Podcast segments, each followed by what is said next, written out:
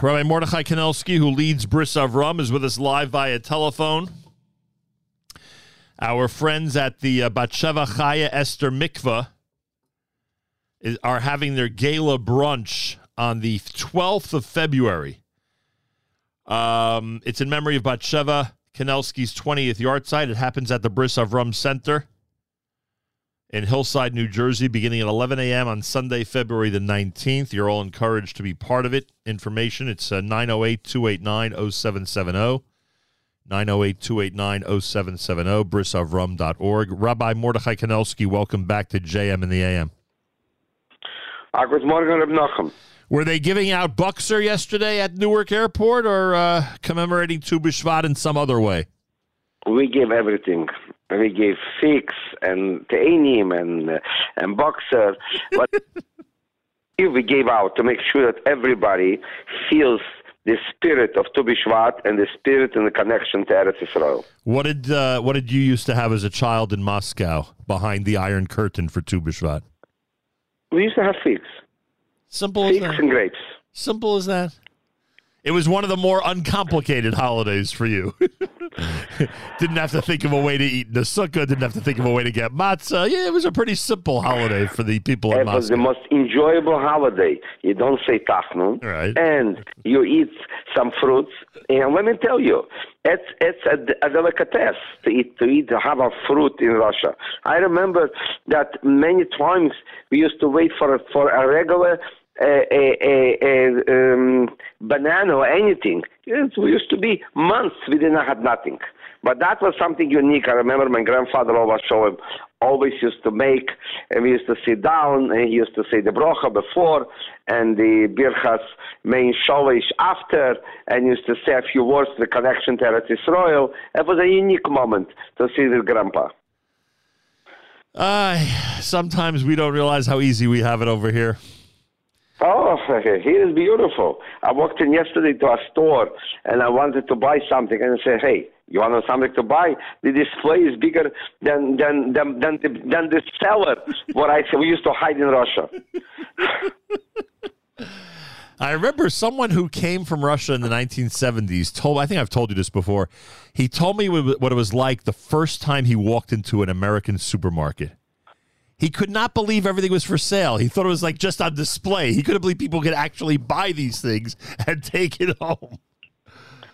Look, as a child, I remember I used to stay in a line, in a line to buy bread. In a line. Yeah.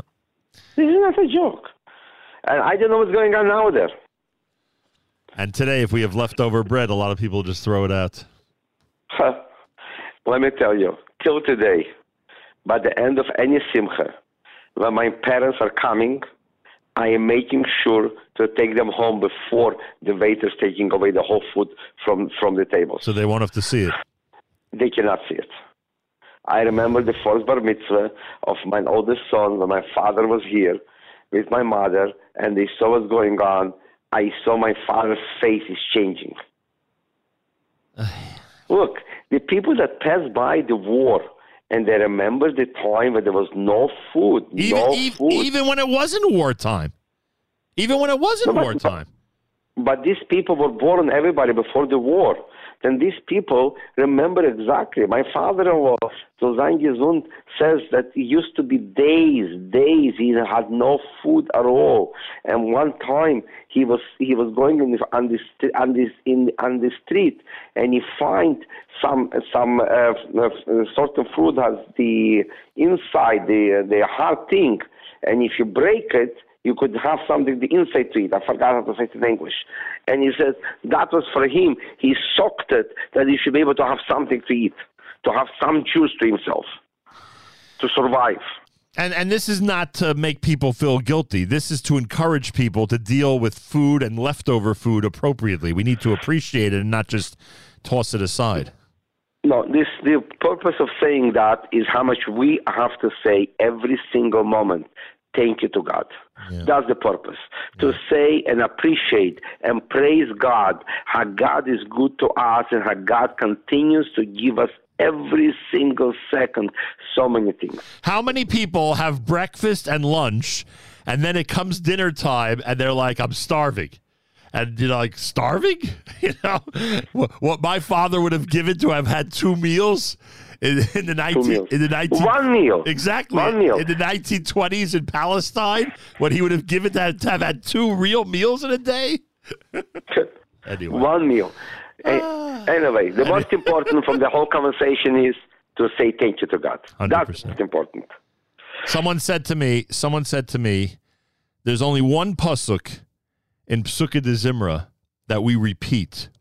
There's only one pasuk in Pesukei de Zimra that we repeat, and that is Kol Neshama Tahalel Ka Haluka. And so, and someone said to me that they think that it's uh, it's an al tikre, that neshama should really be neshima, that for every breath. It is. It is. I call neshima neshima. And it's more than that. It says that uh, uh, um, the Baal Shem Tov says the following. You know, as a descendant of the Baal Shem Tov, I always try to say some words from the Baal Shem Tov. And I'm a, and, I, am a descendant of the Vilna Gaon. How is it possible that we're talking to each other, Rabbi Kanelsky? that that shows that shows the unity of Am Yisrael. This year is Naz Hakhel. What is Hakhel? unity, the getting together. Then look how we speak with joy and happiness. Then the Baal Shem Tov says, Va'ata Kodesh Yeshiv Tehilas Israel. Ata Kodesh Yuri Bein Shalom Yeshiv. And what are you sitting? And Tehilas Israel. And that that Eden are saying thank you to God. Yeah.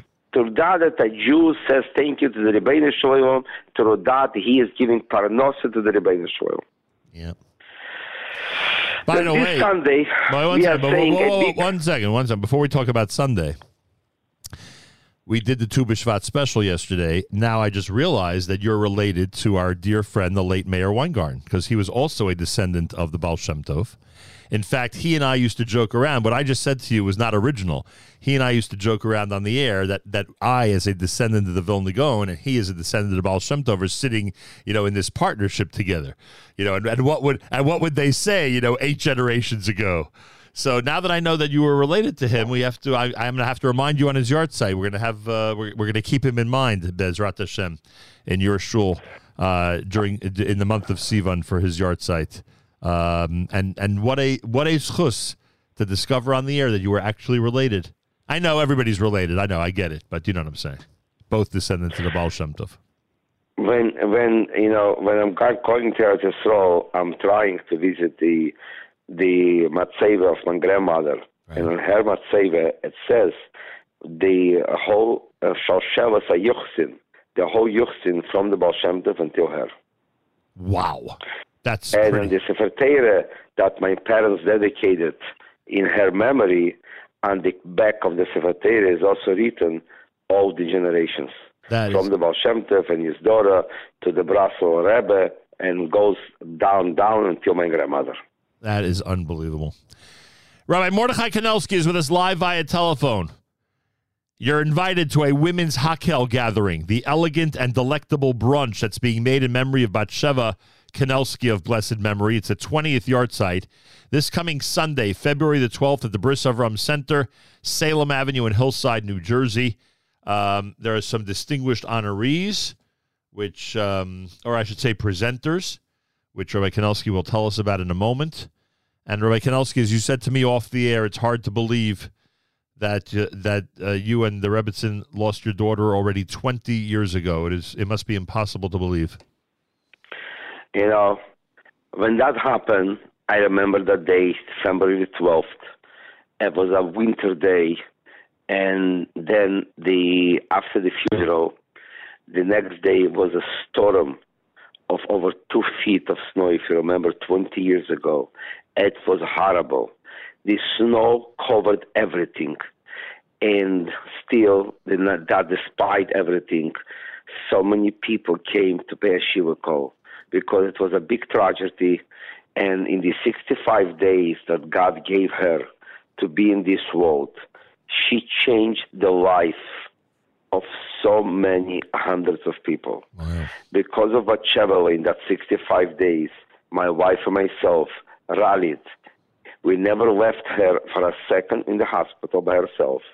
One of us was always next to her, and one of us was doing and encouraging people to do mitzvahs for her recovery, to do something. There is people who did brisen. There is people who made bot tefillin. There is woman that went to the mikveh for the first time. There is woman who started to light Shabbos candles. There is over 800 mezuzahs that was given out to people. There is people who undertook to learn special Torah. There is children who learned Mishnayos and Tanya Balpeh, Bahar. There was raving from all sides the Rebbeinu Shem had his uh, had his uh, um, has his secret things that we don't know, we don't understand. And after 65 days, God decided that that neshama has to go back to Him. Even a Nusefer Teira we started to write for her recovery in the ICU. The hospital gave permission for 10 men to come into the ICU and we started to write a new Sefer at her bedside. The doctor who took care of her put tefillin for the first time in his life in the ICU next to her bed. Oh my God! I mean, it it, it just it oh just what that what that child did in 65 days people don't do in a whole lifetime and how many people and how many people that that started doing things as you just described are still doing them from that day on. There is, is people, there is over a hundred people who bought tefillin and who putting tefillin every single day. I have people that are coming to my show and they and when they got that invitation, they say, "Wow." I'm putting tefillin already 20 years every wow. single day. Wow. And I look at him. He says, Yes, Rabbi, you remember you came over to me and you said to me, Do it for my daughter. And how could I say no to you? And then it became a routine. And I'm proud to say that because of her, 20 years I'm putting tefillin every single day. Unbelievable, right? Mordechai Kanelsky is with us. All the ladies in this audience, all the ladies in the community worldwide are invited to be there this coming Sunday. The brunch is in memory of Batsheva Kanelsky. Uh, the the mikveh, of course, was built in her memory. It's Sunday, this coming Sunday, February the 12th, at the Bris Avram Center in Hillside, New Jersey. Uh, tell us about the participation of Miriam Lipsker and uh, and Laura Melnikoff.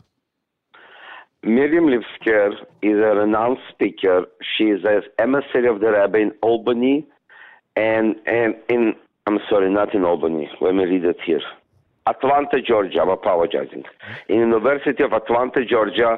She is a native from New Jersey. She was born and raised in Morristown, and now she is the emissary of the Rebbe in Atlanta, Georgia, and she speaks very, very special for that concept of mikveh for ladies. It's only a ladies event. We're expecting a few hundred ladies to come and to uh, give their support for that mikveh, to give their sympathy to my dear wife, who, who for a woman to lose a child is even harder than a, than a, than a father. Not that I take it uh, slightly, uh, but it's still, for a woman is a woman. And this mikveh do, does indeed miracles, not normal. There is many people that when they went to that mikveh got the blessing of God to have children. Wow. That mikveh is named after the special girl, Batsheva, who is named after our mutual grandmother our mutual grandmother Batsheva Chaim, for who we named our daughter, who her yahrzeit was just now the 8th of Teves. She, at the time of the war in Karaganda, was going to the mikveh when Mein Zayde used to carry the axe next to that, breaking the ice that she should be able to go to the mikveh.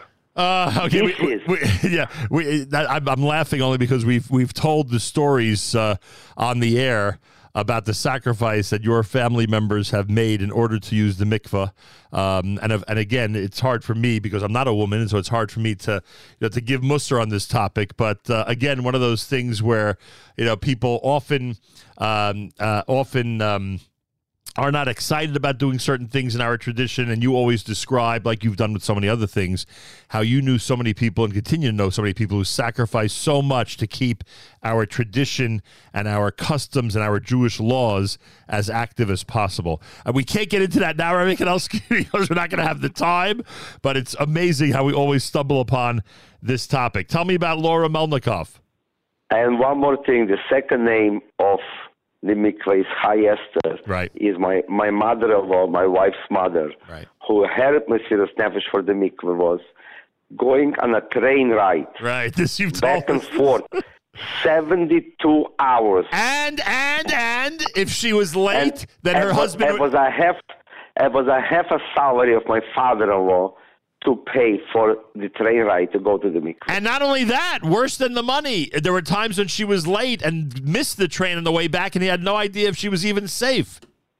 Eh, it, it just when you say that, eh, we, how much do we have to again and again and again, and as we said in the beginning of our conversation, Kol Haneshama to Kol, how much we have to praise God and thank God that we have a mikveh next door to us. By the way- and now this One and second. now this mikveh that is built Yeah. is with jacuzzis, with music, Right. with with perfumes, with even snacks.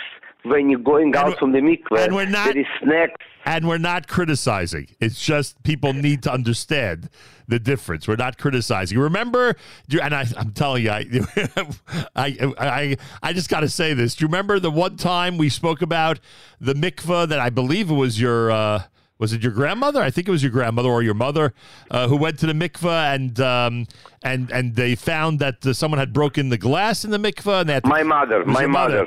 and and and of Yeah. course she, she was delayed in terms of getting back, and no one knew where she were, etc. It was, etc., etc.